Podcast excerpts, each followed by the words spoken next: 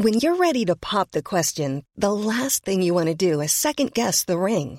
At Bluenile.com, you can design a one of a kind ring with the ease and convenience of shopping online. Choose your diamond and setting. When you find the one, you'll get it delivered right to your door. Go to Bluenile.com and use promo code LISTEN to get $50 off your purchase of $500 or more. That's code LISTEN at Bluenile.com for $50 off your purchase. Bluenile.com code LISTEN. One size fits all seems like a good idea for clothes until you try them on. Same goes for healthcare. That's why United Healthcare offers flexible, budget friendly coverage for medical, vision, dental, and more. Learn more at uh1.com. Hey, it's Paige DeSorbo from Giggly Squad. High quality fashion without the price tag? Say hello to Quince. I'm snagging high end essentials like cozy cashmere sweaters, sleek leather jackets, fine jewelry, and so much more. With Quince being 50 to 80% less than similar brands. And they partner with factories that prioritize safe, ethical, and responsible manufacturing. I love that. Luxury quality within reach. Go to quince.com slash style to get free shipping and 365 day returns on your next order. Quince.com slash style.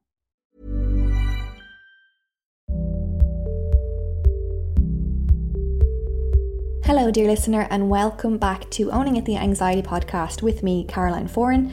I'm so thrilled to say that my guest this week is Steve Garrigan, the frontman with Kodaline. I'm sure you will have heard of them. They are famous all around the world. Their music has certainly soundtracked a lot of my formative experiences, big moments in my life.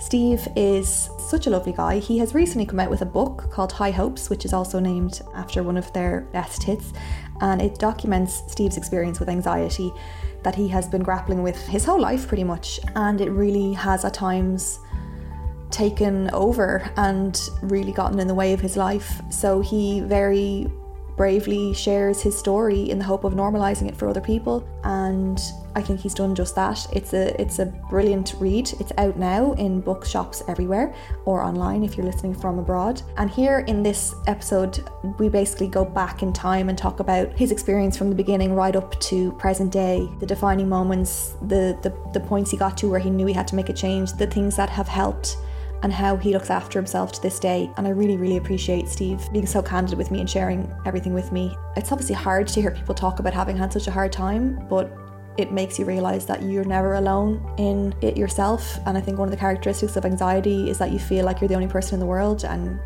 clearly that's just not the case. So I hope you get some comfort from Steve sharing his story. And as always, thank you for the feedback, the reviews. I really appreciate it, and I'm very grateful to have you as a listener.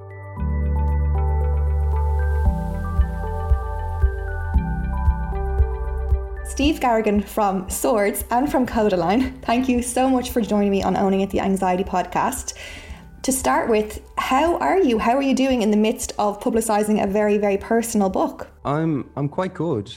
It's it's a very strange experience for me, but I'm very proud of the book. So, um, so I'm uh, so I'm good, and the reaction's been really, really positive. It's kind of amazing what happens when you step out from behind the curtain and let your vulnerability be there and it's the, something that we fear most we want to hide but actually i'm sure you've experienced it now that people respond in kind and you know you just you forge even better connections with people and just you become more authentic and every, have you found that the anxiety has lessened for you just by the very fact of putting your story out there? Yeah well writing the book itself was quite difficult. There were certain things uh, i was going over in my past like the first ever panic attack I had, that was quite tough at the time. But then the more I kind of read over it, the easier it got. And then when I released the book or showed it to friends and family before I released it, uh, the reaction was really good. And it was just all positive and great support. I'm lucky in that way that I have good friends and family, but but to strangers who have read the book as well, it's been the same. So it was daunting at the start, but I, I feel better for it and I feel stronger for it. Um, I suppose it comes down to like just talking in general in a strange way, like because I dealt with anxiety since I was a kid, and I didn't have a panic attack until I was twenty, and I had no idea what a panic attack was. I never even heard the word anxiety, and I didn't want to talk to anybody about it because I thought that they wouldn't understand it. How were they supposed to understand it if I couldn't understand it? So I just kind of bottled it up. But it took me years to realize that actually talking is the first step in actually kind of dealing with it. Yeah. Um, so so this book is talking, but it's on a different level. It's it's out in the shops, you know. take it to a whole other level. So you've you Yeah. say you say in the beginning of the book that you've always lived with anxiety, and it just you, you just said there. It wasn't until your twenties that you were able to identify it as such, and I certainly mirrored the exact same pattern. Has it been important to you in trying to manage it to figure out why it's always been with you? I did when I first started going to therapy.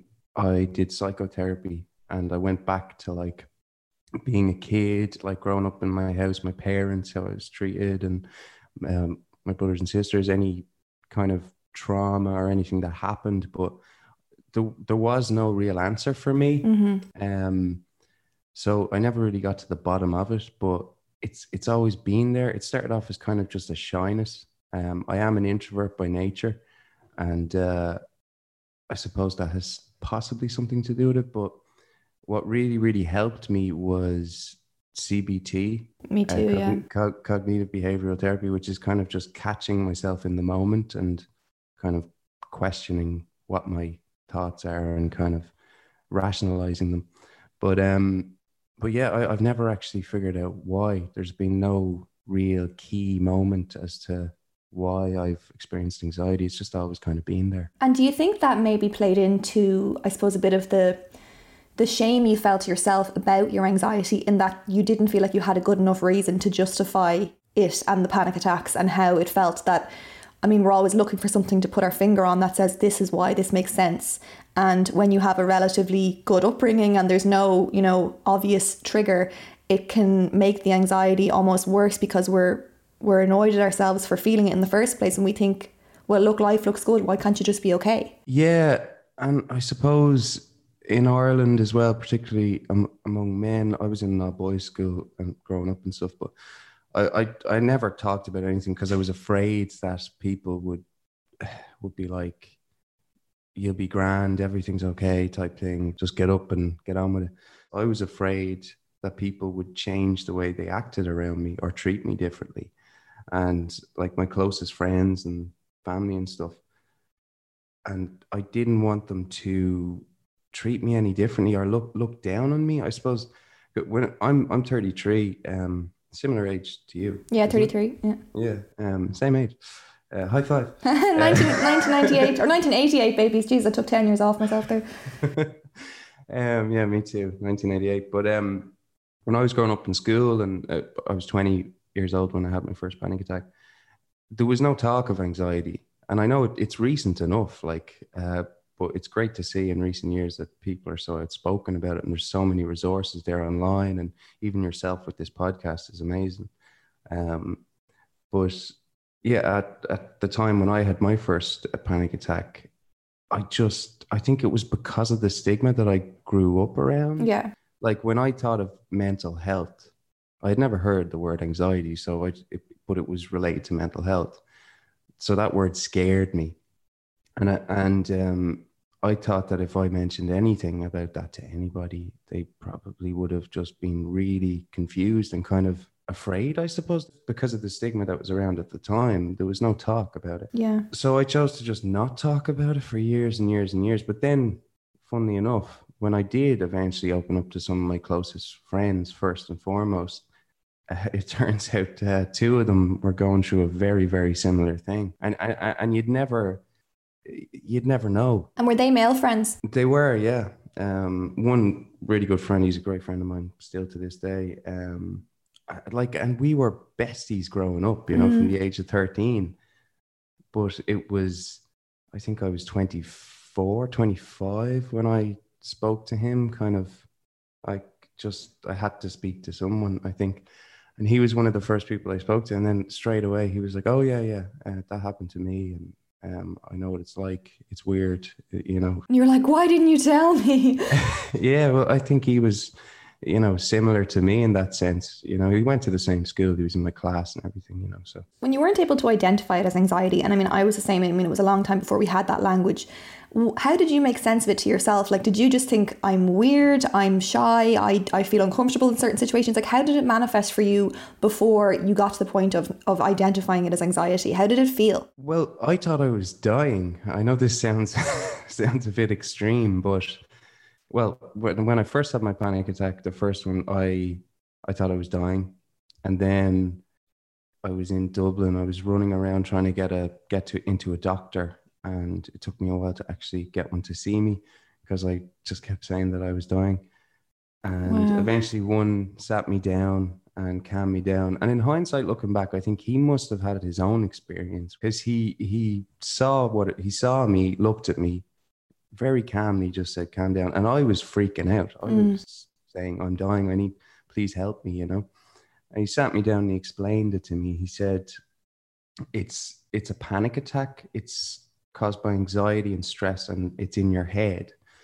And he, it did help a little bit. I calmed down, but I went home and I was still rattled for a couple of days and drained of energy. And I still had some symptoms like heart palpitations and, uh, I, I don't know different people have different symptoms. Yeah, I had I had all that. Yeah. Yeah, I had, I had a bit of blurred vision as well, which was really scary. But um, a few days later, I decided to go into the A and E, and uh, I got my sister to bring me in because uh, I was still in denial. I was like, "How can this be in my head if I'm feeling these physical symptoms?" So I convinced my older sister to drive me into uh, the A and E, and eventually I got seen by a nurse, and she kind of said the same thing and then I pretty much spent, I don't know, about a month in my bed, it, like in my bedroom, just tur- uh, being a bit of a hermit. Was it was it scary to you? I mean, for me, when I was told it's you know it's not anything else, it's not some I thought it was like a new allergy I had or something, or, you know, because for me it manifested in, in a lot of like tummy issues.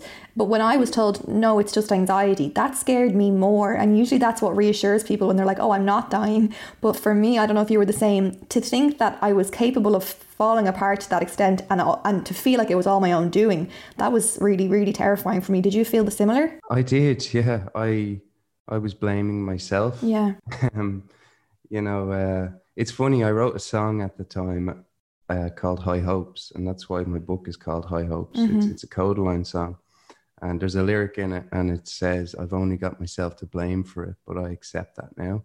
Mm. Uh, it's time to let it go, go out and start again." I kind of, I kind of felt like I was blaming myself for it, but then I got to a point where I knew that it might not go away, mm-hmm. and it was something that I had to deal with, but foolishly, I decided to deal with it myself without talking to anybody. Because you still had the stigma yourself. I mean, you still were stigmatizing yourself. Yes, pretty much. Um, I well, my thinking was you can fix something if it's physical. If you break a leg or something, that's fine. I actually would have been happier if I broke a leg or broke two legs. You know, because at least like they would heal and there was a way, a path to do that. Mm-hmm. But um, with anxiety, I was kind of just left in the dark and I didn't know about therapy. I didn't know about, um, I, I didn't know how to go about doing it, I, or or getting help or talking about it. I, I well, I, I, basically knew nothing about anxiety. I found myself on forums a lot, mm. and where you're only going to hear the worst things on forums and yeah, you know, scare you more. I know. Like honestly, at one point when I was at my worst, I I was convinced I had a brain tumor. Yeah. Because um, I I was typing in symptoms like blurred vision um, and stuff like that. And you know, Google, you go down the rabbit hole, and all of a sudden you're you're you're dying or whatever. Mm-hmm. But um, but yeah, I I decided then to kind of trust the doctor doctor's opinion and the nurse's opinion because they're qualified and I'm not. And I did actually find a bit of comfort on some of those forums forums that I was on because there was a lot of people kind of talking about it. Now they were hard to find at the time. They were like the, the dark web. yeah, not quite, but uh, yeah, they were. You had to really, really search and search and search, which is what I did. Um, one of the best things I started doing was running Okay. Um, and that uh, still to this day, exercise helps me a lot if I have a day where I feel overly anxious or I, um, I feel like a good run or a good uh, HIIT session um, Yeah. for me. Uh, any form of exercise kind of levels me out and takes the edge off the anxiety. That's funny because obviously we know it depends on the person, but when, when I, I tried running like so much when I was in the height of it, and I felt like 10 times worse after a run. And I don't know whether it was because the, the racing heart when you stop running or like a, a high intensity exercise where the heart racing would feel too similar to me to anxiety and then I would panic more. So I responded better when I switched tactic and went for more like, lo- you know, low resistance weights or yoga or that kind of thing. But it's interesting because people, I think, think, oh, just go running. And you have to know that, okay, well, if it's working for you and you're feeling better, then great. But if it's not, you know, think about something else that might work. Absolutely, yeah. I mean, different things work for different people. Um, I, I know, I know. When I was running, um, see, exercise, especially high intensity exercise, can sometimes bring on panic because you are stressing out the body, and that's happened to me a few times. But I suppose I've learned to kind of see it for what it is, and then just kind of push through. And it, it's still incredibly uncomfortable. Don't get me wrong. Um, like it's horrible. Because you're, you're in control of the situation, I think. Yeah, it's kind of like I know what it is. I see it for what it is. I'll push through the exercise, and then after the exercise, I, I'm I'm fine. To go back to the, the first big panic attack, I know it's it's tough to to relive those moments, but looking back now, like was there anything going on in your life at the time that helped you make sense of what why then why at 20 why in that moment what why did it all come to a fore for you? Were you under a lot of stress? Was there a lot of change going on in your life? Was it a delayed reaction to something that had happened maybe years previously? Um, uh, looking back now, this is why CBT has helped me so much because the way I was talking to myself and beating myself up constantly every single day, um, I was like, I was saying things that were really irrational, like I'm a failure, I'm not good enough, every day, like just automatic thoughts, um, to the point where I was kind of unaware of it, and I suppose that had a huge uh, part to play in the first panic attack and um, there there were a lot of things going on. I was I was repeating my leaving cert. The leaving cert in general is a big stress. Repeating it is even more stressful. Um, I had been on a, a TV show in Ireland called You're a Star the first time I was doing my leaving cert, and I couldn't. I, I didn't really do my leaving cert. I sat it, but I I, I was on this TV show, and uh, I suppose my teenage band we were called Twenty One Demands. Um, two of the members of Kodaline are actually were actually in it as well. no way Um, but we we had we got like a number one song in Ireland out of it. We um we got to tour a bit around pubs and stuff like that, and the back of trailers down in Cork and everywhere and anywhere that would have us, you know. So it, it was kind of it was like 15 minutes of fame. yeah Um, for me, I suppose I was thinking at the time that something great could come of this and we could make a career out of this. But as quick as that, those 15 minutes of, uh, of fame arrived, they were gone uh, quicker. So I found myself back in school the following year, repeat my leaving cert. I was looking at my friends who were a year ahead in college. Mm. Um, I didn't know if I could actually get the points I wanted. At the time, I wanted to get into a, a law course, which I didn't get the points anyway. But uh, but yeah, I, I constantly I, I repeated in the institute in town, which is a, a fee paying place. So and my dad kind of forked out for that, so that that was extra pressure because it was a lot of money. And um, I don't know, I I just kind of every day that year in the institute, I would literally just kind of keep my head down. I was afraid that people might recognize me from the TV show as well. and think of you as oh there's that guy who didn't make it Yeah, exactly. So that for me, that was kind of like acknowledging the fact that I thought I was a failure. The band had failed. I'd never be a musician. So um, I do remember someone coming up and going, "Oh, how's the band? Are you not you're not doing music anymore?" You know, and I took that as clearly not. I failed. You know, but the other guys in the band were were great. You know, they saw it as a great opportunity, a fun opportunity, which was the healthy way to to look at it. you seem to have a lot of it probably attached to your sense of self-worth whereas maybe they were able to separate it and i think that's happens for people with an anxious disposition the things that we do the, outward things that we achieve are very much part of how we make up our view of ourselves and when they don't Yeah. work out or when they don't go to plan it can really shatter everything on the inside Yeah, a hundred percent. Uh, That's that's exactly it. Everything you're describing there sounds like it, like from someone on the outside looking in, it's like, of course you kind of fell apart with that much pressure on yourself and the self talk, which we we think being Irish, I'm sure, um, being an Irish lad as well, you've grown up with the whole tough love, get on with it sort of attitude. And I, I've I'm blue in the face talking about this, but I, I've done a podcast on it, and I, I did interview Dr. Kristin Neff, who is all about self. She's like the the Brené Brown of self compassion, and you know she kind of taught me that it's not just about like oh it, it, it, how, how it actually impacts you biologically and how you talk to yourself. Like that when you launch that attack on yourself with self-criticism saying i'm a failure. I'm you know this is a i'm a joke whatever you're like you're stim you are actually like pressing a cortisol button in your body every single day. And that was getting amped up and amped up and amped up.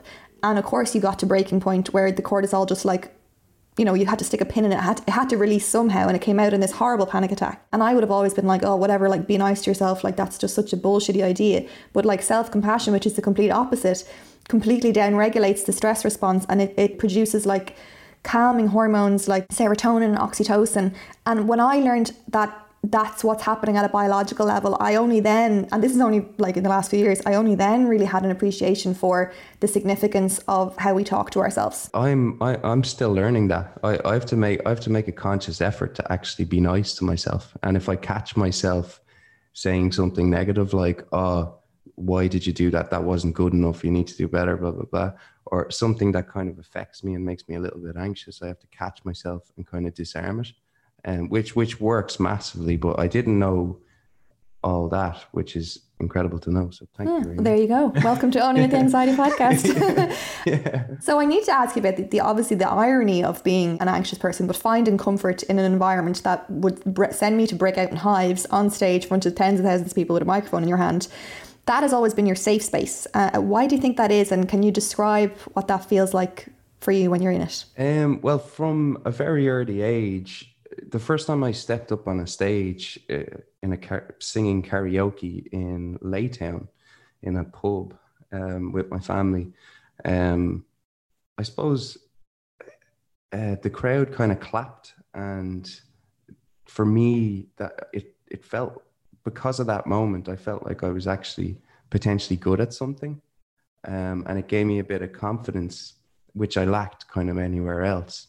So and that kind of kept happening. And then i found myself just kind of being more lost in in music like picking up the piano and playing the guitar and and then um eventually writing songs and yeah i mean i i kind of love it. It it's uh it's hard to explain. It's like it's just a passion for me. And even to this day like it is my job as well today so um, there are some days where I'm like, uh, I don't really want to do that. but, yeah. Um, but but at the end of the day, I still absolutely love it. I'm obsessed with it.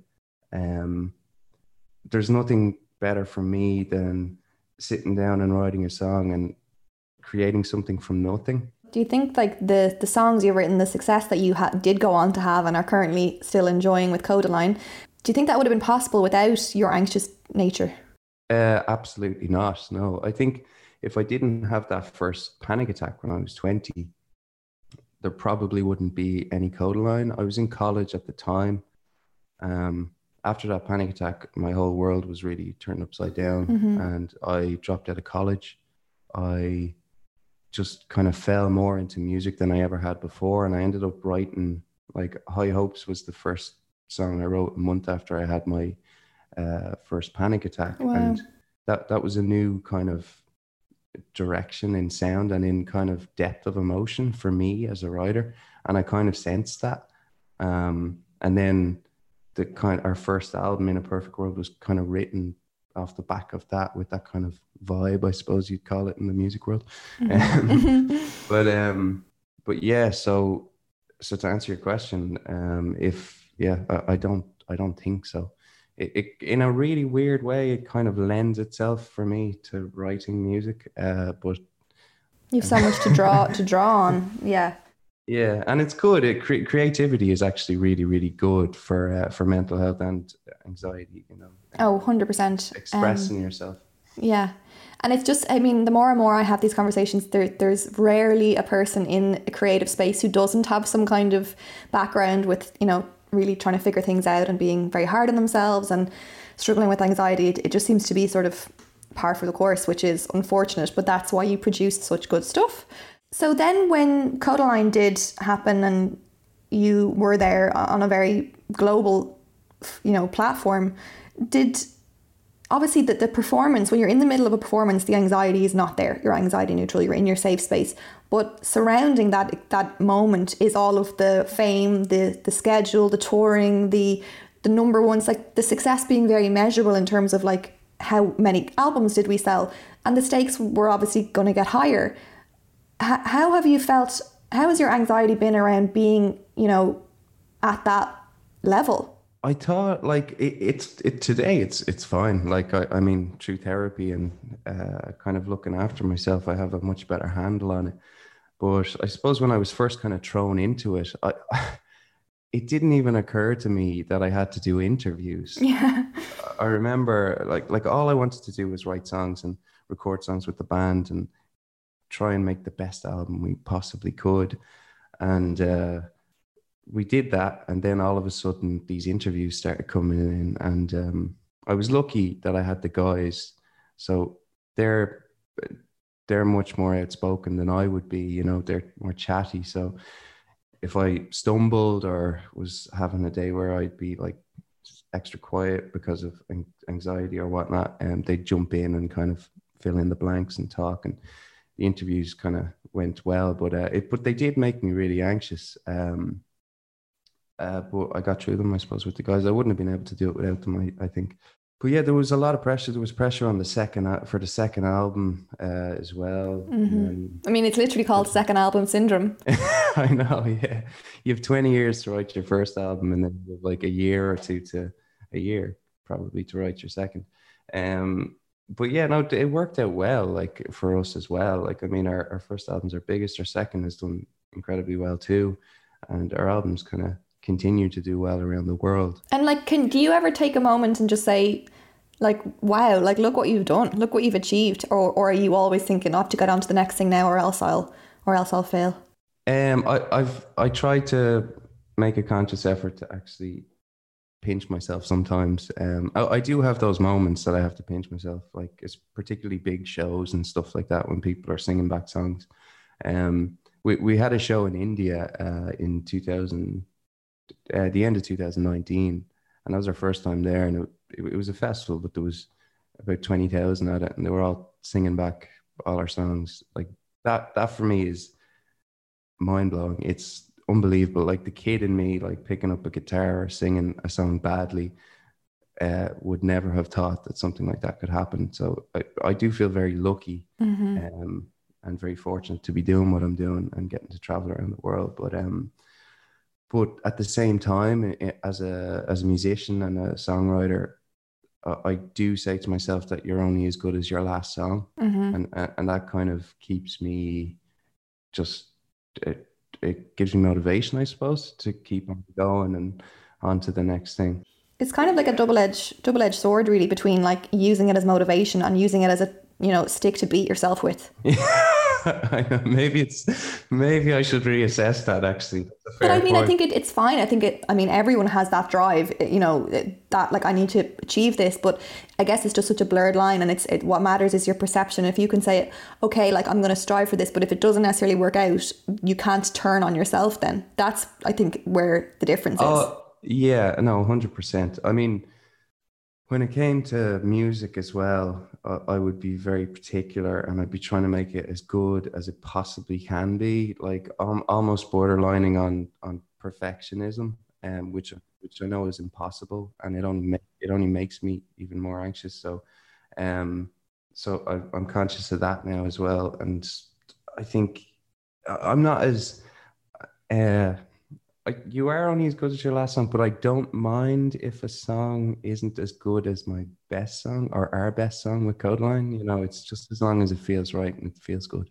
That's an amazing place to get to if you can enjoy the experience of putting it out there and writing and not have everything, you know, it weighted on everything to do with your self worth. For people in that industry, it must be such a hard place to get to, but you've you've really successfully done that. So well done. So to go back to the timeline, right? So 20, 20 years old is the big panic attack. everything changes. Then you said 24, 25 is only only then you kind of told friends and stuff. What made you get to the point of telling people like what what pushed you to that point and and what changed from then on once you started sharing? Well, I I spoke to some close friends, but not many people. I mean, I didn't properly actually go to a therapist. I think until I was twenty five, maybe twenty six, even. Wow, that's a long time to have been grappling with that. Yeah, but I, I had spoken to a friend of mine who who was incredible. Like there were times where I remember.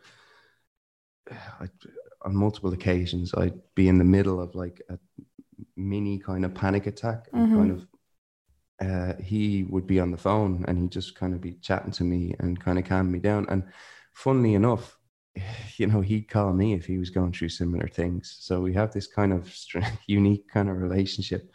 Um, but I had still never really spoken about it. I, I didn't really tell any of the guys in the band or any of the um, the people we tour with, like our tour manager or front of house. So does that mean then you were you had to kind of hide it in that in when you're in such close quarters with each other? Um, yeah, and I would do that by either stepping out of the room if if if a room was full of like uh, radio people and label people and all our crew after a gig, I'd usually step out quietly. Um, there were a, on a couple of occasions where I'd have to like sit, uh, go into a bathroom cubicle and kind of regain my composure. Um, uh, yeah, I mean, I was doing a lot of that, and it became normal. Uh, and I suppose it was a it was avoidance really for me at the time. I was kind of not really acknowledging the fact that I had a kind of a problem here that I needed to sort out or go and talk to someone at very least, uh, a professional. Um, I suppose it all kind of built up to 2016 and this was the first time I actually had a panic attack and I cancelled a show. That had never happened before. And in my head, this is what I was saying to myself. I was like, yeah, I know I have this weird anxiety thing that I'm dealing with. I can get through it. I'll just keep pushing on. Um, and I'll make sure it never gets in the way of the band or, you know, affects it in any way. But then in 2016, in uh, Spain in Barcelona. We were playing a show, and I had this massive panic attack before the show. It was really bad. It was like similar to the very first one I had when I was 20. I started thinking again that I was dying. Yeah. Which, which sounds surreal, but the feelings again, the scent that like the palpitations, the dizziness. Uh, I had numbness in my arms and stuff like that, pins and needles, and I, I, I let it kind of get the better of me and I was on the ground and I was like hyperventilating and I remember our drummer Vinny actually afterwards said oh that's what a panic attack is he, I, I had told him in passing mm-hmm. I think we were somewhere in the world that I was going through a tough time and I was dealing with this anxiety and I've had panic attacks and he was he was really nice and really supportive, but he didn't really understand. But then when he saw that, he he was like, "Oh my god, I didn't know." I didn't know it could do that. Yeah, and it's not just it's not just the way you're thinking; it's such a physical manifestation yeah. that I mean shuts everything down. Yeah, like I I ended up calling an ambulance that night, and by the time uh, obviously the guys went out. The venue was it was a sold out gig, and it was ten minutes after we were supposed to be on stage. I just kept saying I need to cancel it, need to cancel it, leading up to the show, and then eventually they went out on stage and explained to the crowd that the gig wasn't going to happen, and um, I. I, I was still feeling really bad and I called an ambulance. But by the time the ambulance actually got there, I actually felt kind of okay. Mm-hmm. And I sat in, and the two paramedics go, you're fine. They checked my vitals and everything, and um, they said, "Have you ever had a panic attack?" And I kind of felt like saying, you know, uh, yeah, every day, you know, type thing. Um, but it was after that that I really, really realized that I couldn't run away from it, and that mm-hmm. I had mm-hmm. to uh, really go and talk to someone. So that was kind of the start of my journey in terms of like going to a therapist, uh, trying to look after myself. You know, exercising more and eating well and stuff. And I'm still on that journey. We all are. I mean, I am very adamant to to say that you know it's it's not a case of like oh, you wrote your book or I wrote my book, started the podcast because here I am now perfectly well adjusted again and now I'm acceptable in society again. We can be in the middle of it. We can be going through it. We can be figuring it out all the time. Like anxiety is a stress response that we all have. Some of us feel it more than others and it's about managing it day to day, month to month, as opposed to getting rid of it. Hi, this is Craig Robinson from Ways to Win, and support for this podcast comes from Invesco QQQ the official ETF of the NCAA. Invesco QQQ is proud to sponsor this episode and even prouder to provide access to innovation for the last 25 years. Basketball has had innovations over the years too. We're seeing the game played in new ways every day. Learn more at Invesco.com slash QQQ. Let's rethink possibility. Invesco Distributors, Inc. You should celebrate yourself every day, but some days you should celebrate with jewelry. Whether you want to commemorate an unforgettable moment or just bring some added sparkle to your collection, Blue Nile can offer you expert guidance and a wide assortment of jewelry of the highest quality at the best price. Go to BlueNile.com today and experience the ease and convenience of shopping Blue Nile, the original online jeweler since 1999. That's BlueNile.com. BlueNile.com. Ever catch yourself eating the same flavorless dinner three days in a row? Dreaming of something better? Well, HelloFresh is your guilt free dream come true, baby. It's me, Keke Palmer. Let's wake up those taste buds with hot, juicy pecan crusted chicken or garlic butter shrimp scampi. Mm. Hello Fresh. Stop dreaming of all the delicious possibilities and dig in at HelloFresh.com. Let's get this dinner party started.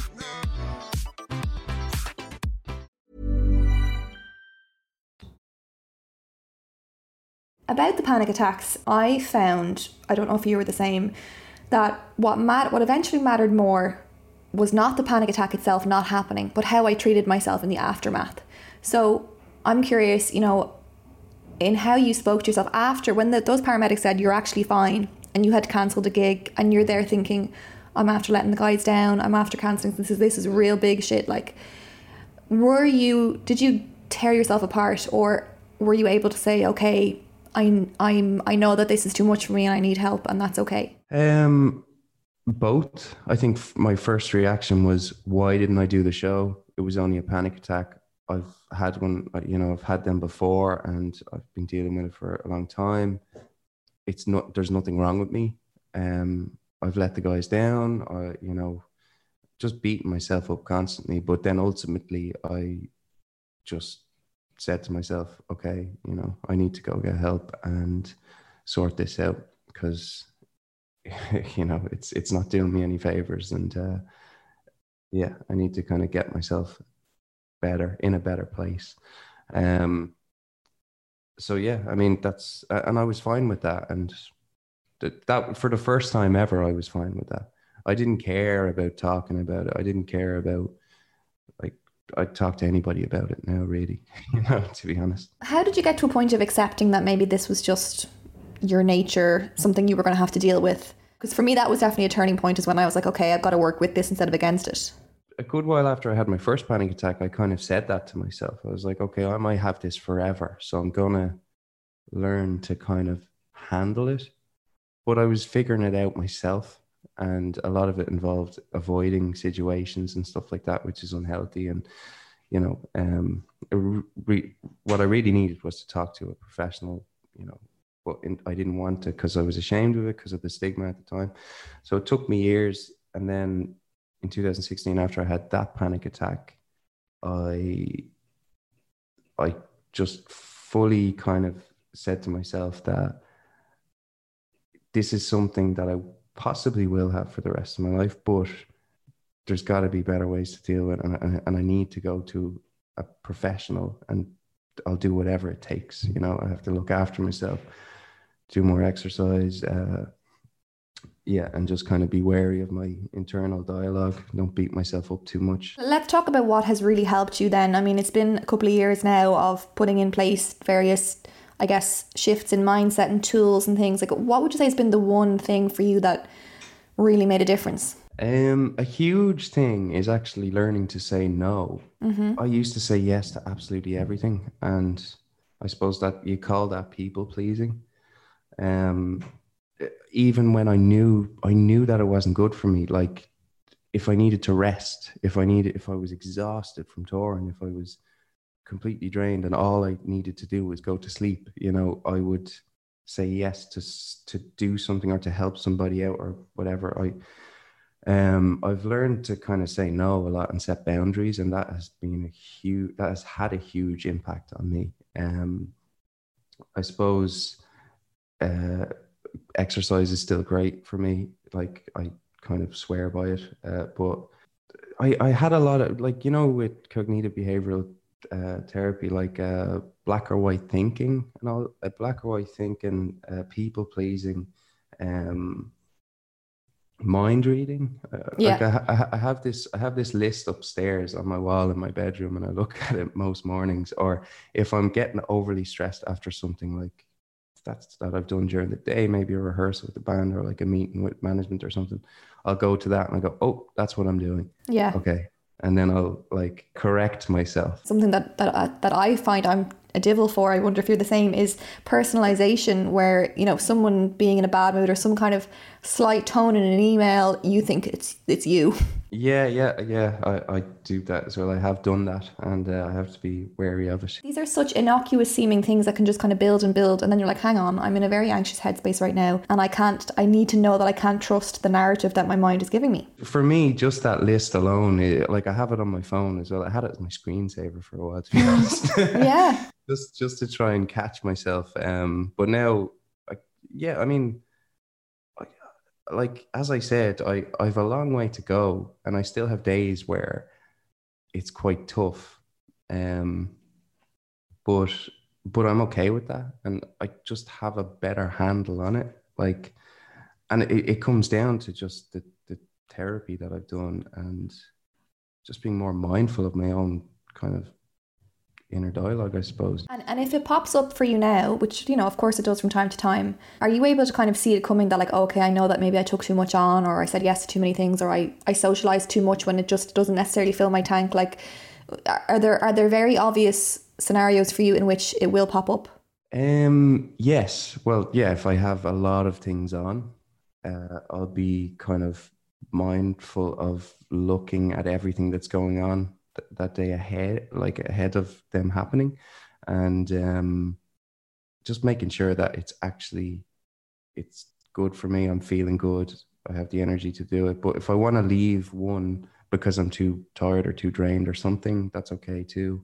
And if you're going into like a, a crazy tour schedule, are you able to say to yourself, look, this is going to be full on. I probably will feel a bit anxious at times, and that's okay because sometimes we can't avoid it. And it's, you know, we, we can't say no to, to everything, especially when it's work involved. So you kind of have to allow for the fact that anxiety might show up. And I mean, I felt like that on, on my wedding day. I was like, for so long, it was like, you can't feel anxious on your wedding day. It has to be the best day ever. And eventually I was like, I probably will feel anxious. Like, it's a bit of a weird scenario. One one of the biggest days of your life. Yeah, and like I was like, it doesn't have to be the best day of my life. It could just be hopefully a really nice day. And yes, it's a bit unusual to have that many people in one room for you. If I need a minute to go upstairs and if I have a panic attack, that's okay. And that that for me, like kind of foreshadowing, I guess, scenarios where anxiety might pop up, pop up and allowing for it has been like one of my biggest tools. It, it it's it's kind of I guess it sounds kind of funny, but you're kind of like just allowing for it to come on. Yeah, uh, I, I I do I do the same. Uh, Just it will happen, uh, but that's okay. Like what I tell myself is like a panic attack has never has never killed anybody, you know, and it's it's it's a horrible experience. But um, if you see it for what it is, it makes it a little bit easier. Not that it's not that it's in any way not horrible. I mean, it's not. There's no point in dressing it up. Yeah, but it makes it uh, it makes it a little easier. Yeah. um i like I- think for me as well like having a schedule like uh, back in the day when i was touring i say back in the day it's only a few years ago I sound like an old man. um, The good old days of yore. back in the good old days um when i first started touring i kind of just threw myself into it and i i wasn't doing anything to look after myself you know physically or, or mentally. I was just kind of throwing myself around into everything. Um and if you do that i think if anyone does that they're eventually going to burn out. What i do now on tour is i have like um certain things that are non-negotiable. Like I'll go to the gym in the morning, you know, um, and I'll just kind of up my self care, like make sure I'm eating well. Um, obviously, I'll still go out at times and have a pint or two with the guys, you know. Um, but yeah, there's certain things I have that really, really help me, and you know, it's getting up in the morning, exercising. And now that you have shared, I mean, once you've made that choice to share back in the day with with people, like is is that one of your first go tos as well to just say to someone or say to Diana, your girlfriend, like, oh, I'm having a bit of an off day. Like, does it help you to just like to label it and say I'm a bit anxious today, but that's okay. Let's just continue on. Yeah, I mean, I have those days occasionally now as well. Where you can vocalize it, like. Yeah, I'll just say uh, I'm having a bit of an, an anxious day today. Just even just vocalizing it usually actually makes it easier. I find that too, and it just it's uh, it can be so hard for people to vocalize it, but it's such a roadblock in the way of feeling well. I think is trying to pretend like it's not there, but it is hard. It is hard because you you know there's such a natural fear of being judged or seeming like you can't cope or worrying people or any of those things. But the more and more we talk about it, the more we normalize it. Like, I mean, I got to the point where I'd say to my husband, like, "Oh, I had a panic attack," the same way I'd say, "Oh, I had a ham sandwich," and he's like, "That's oh, that's okay." Yeah. You know, it just became so normal that it was like not like, "Oh my god, you had a panic attack." Oh my god, let's stop everything. He was like. Okay, let's unpack it if you want to. That makes sense. Maybe there's a lot going on. Do you want to talk about it, or do you want to maybe watch some Netflix and I just be like, oh, okay, well, I think I understand why it's happened. So maybe nice, be nice now to just distract myself a little bit. And I know what I have to do. I'll pull back on here and I'll, you know, I'll do some more quiet time here and that. And just making it really normal, I think, is really important for, for everyone at a collective level. A hundred percent. But I mean, it's, uh, it's so important and it, you know it has that is that has happened in the last couple of years um, but it can always be improved so i think the more people who actually put that message out the better. Because it can i know when you're going through something like this maybe for the first time or you've never experienced it you can you can feel like you're alone and you can feel like your whole world is falling down. So um it's great to have uh, people talking about it. And you've done that now. I mean was there in bringing in deciding to write the book, which you know was definitely going to be a tough experience, and then putting yourself out there like you never have been before. What made you decide to do that? Well, the only reason I actually decided to do it was to do just that, to keep the conversation going, because I know, uh, like, I have friends even now that still would kind of be in the mindset of, oh, I'm grand, everything's all right. No, I'll be all right. I won't talk about it. But they're the very people that have that are in silence when they go home or whatever, are experiencing like this type of thing themselves, and they're not talking about it.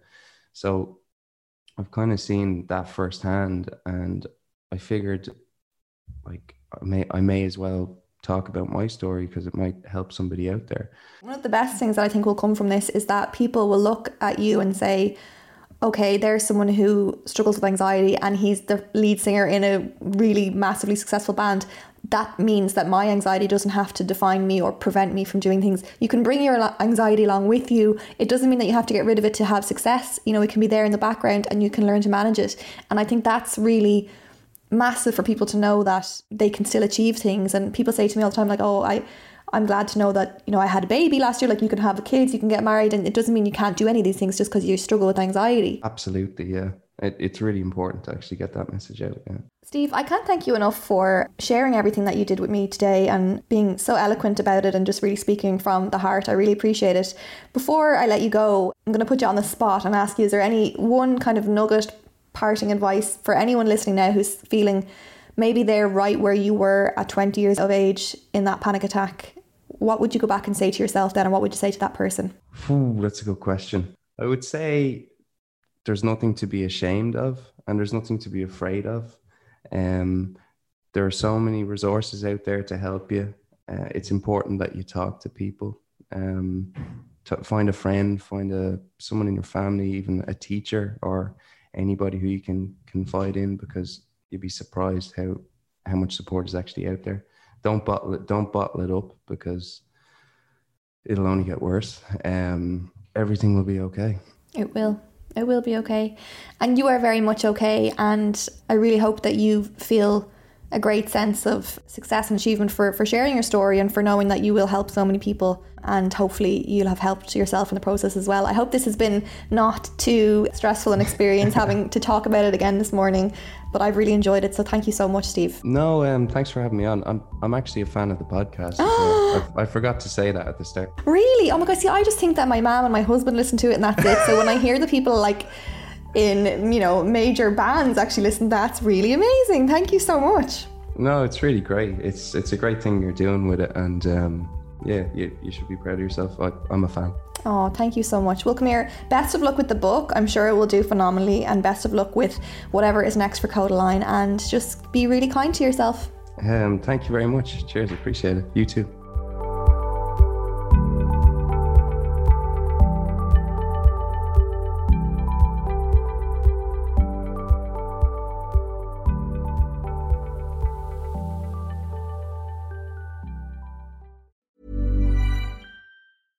Ever catch yourself eating the same flavorless dinner three days in a row? Dreaming of something better? Well, HelloFresh is your guilt free dream come true, baby. It's me, Keke Palmer. Let's wake up those taste buds with hot, juicy pecan crusted chicken or garlic butter shrimp scampi. Mm. Hello Fresh. Stop dreaming of all the delicious possibilities and dig in at HelloFresh.com. Let's get this dinner party started. Mom deserves the best, and there's no better place to shop for Mother's Day than Whole Foods Market. They're your destination for unbeatable savings, from premium gifts to show-stopping flowers and irresistible desserts. Start by saving 33% with Prime on all body care and candles. Then get a 15-stem bunch of tulips for just $9.99 each with Prime. Round out Mom's menu with festive rosé, irresistible berry chantilly cake, and more special treats. Come celebrate Mother's Day at Whole Foods Market. Hey, it's Paige DeSorbo from Giggly Squad. High quality fashion without the price tag. Say hello to Quince. I'm snagging high-end essentials like cozy cashmere sweaters, sleek leather jackets, fine jewelry, and so much more. With Quince being 50 to 80% less than similar brands. And they partner with factories that prioritize safe, ethical, and responsible manufacturing. I love that. Luxury quality within reach. Go to quince.com slash style to get free shipping and 365 day returns on your next order. Quince.com slash style. The easiest way to access Owning It Real Time is to head to the link in the episode description or episode details, whatever you call them, show notes. You will find the link in there at the top you can sign up right away for Owning It Real Time and access a full library of 10 situation specific audio guides that will help you own your anxiety even more than you've ever done before.